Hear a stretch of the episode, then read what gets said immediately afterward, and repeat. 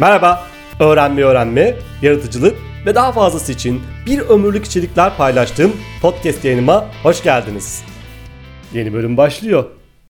Bugün sana bu hafta okulların açılması vesilesiyle öğrenme ile ilgili çok önemli bir şey anlatacağım. Doğduğu andan itibaren bir öğrenme makinesi olan insanın nasıl zamanla bu öğrenme yeteneğini kaybettiğini ve nasıl bu yeteneği geri kazanabileceğini konuşacağız. İnsanın doğduğunda sahip olduğu o müthiş öğrenme yeteneğinin nerede nasıl tıkandığını göreceksin. Ve elbette bunu nasıl tamir edebileceğini de. Madem diyeceğim bu kadar gelişkin bir öğrenme makinesiyiz diye ekleyeceğim. Ve neden matematik öğrenirken, tarih öğrenirken, işle ilgili bilgi ve beceri kazanırken, bir enstrüman çalarken, bir spor dalında, bir sanat alanında gelişirken zorlanıyoruz diye soracağım.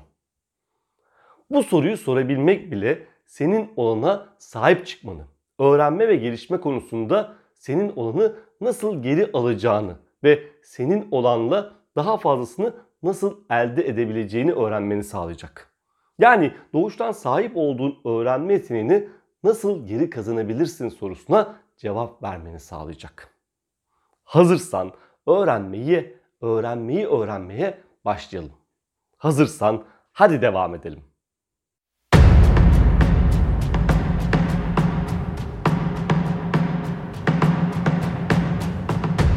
Hepimiz daha doğduğumuz andan itibaren aç doğuyoruz. Evet, yemeğe açız. Karnımızı doyurmaya çalışıyoruz ama bir yandan da öğrenmeye, bilmeye açız. Öyle doğuyoruz ve öğrenmeye başlıyoruz. İletişim kurmayı öğreniyoruz. Önce bakım verenlerimizi ve genellikle bu anne babalarımız oluyor. Onları tanıyor, onları öğreniyoruz. Yemek yemeyi öğreniyoruz, konuşmayı öğreniyoruz, oynuyoruz. Hem oynamayı öğreniyoruz hem de oynarken öğreniyoruz. Emeklemeyi öğreniyoruz, yürümeyi öğreniyoruz, koşmayı öğreniyoruz. Yani öğrenmek insanın insan olma hikayesinde değişen zorlu yaşam koşullarına uyum sağlamak için bir zorunluluk. Ama bu matematik, tarih, okuma yazma gibi şeyler sonradan çıktı ortaya. Birkaç on bin yıl önce yoktu bunlar. Ama bugün var ve onları da öğrenmeliydik. Öğrendik. Yani insan onu yaşamda tutan temel şeylerin dışında öğrenmeyi de öğrenmek zorunda.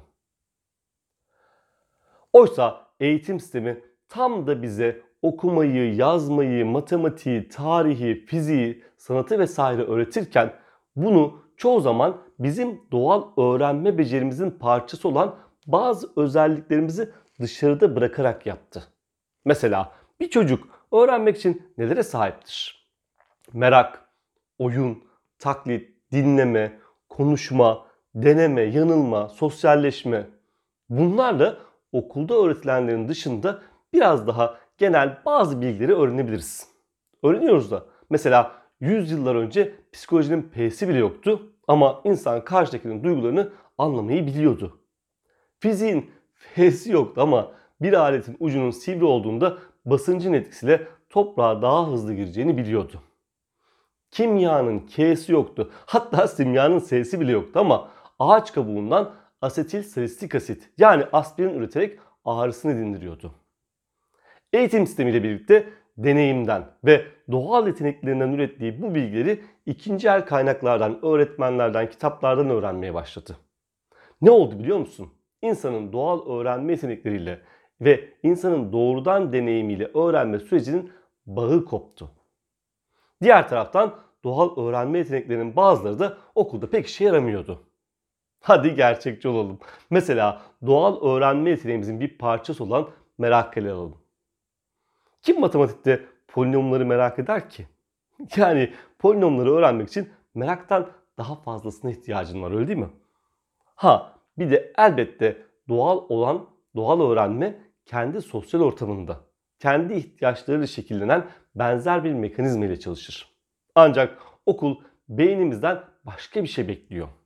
Hepimizde aynı olmayan şeylerin aynı olduğunu varsayarak bizi aynı şekilde eğitmeyi hedefliyor.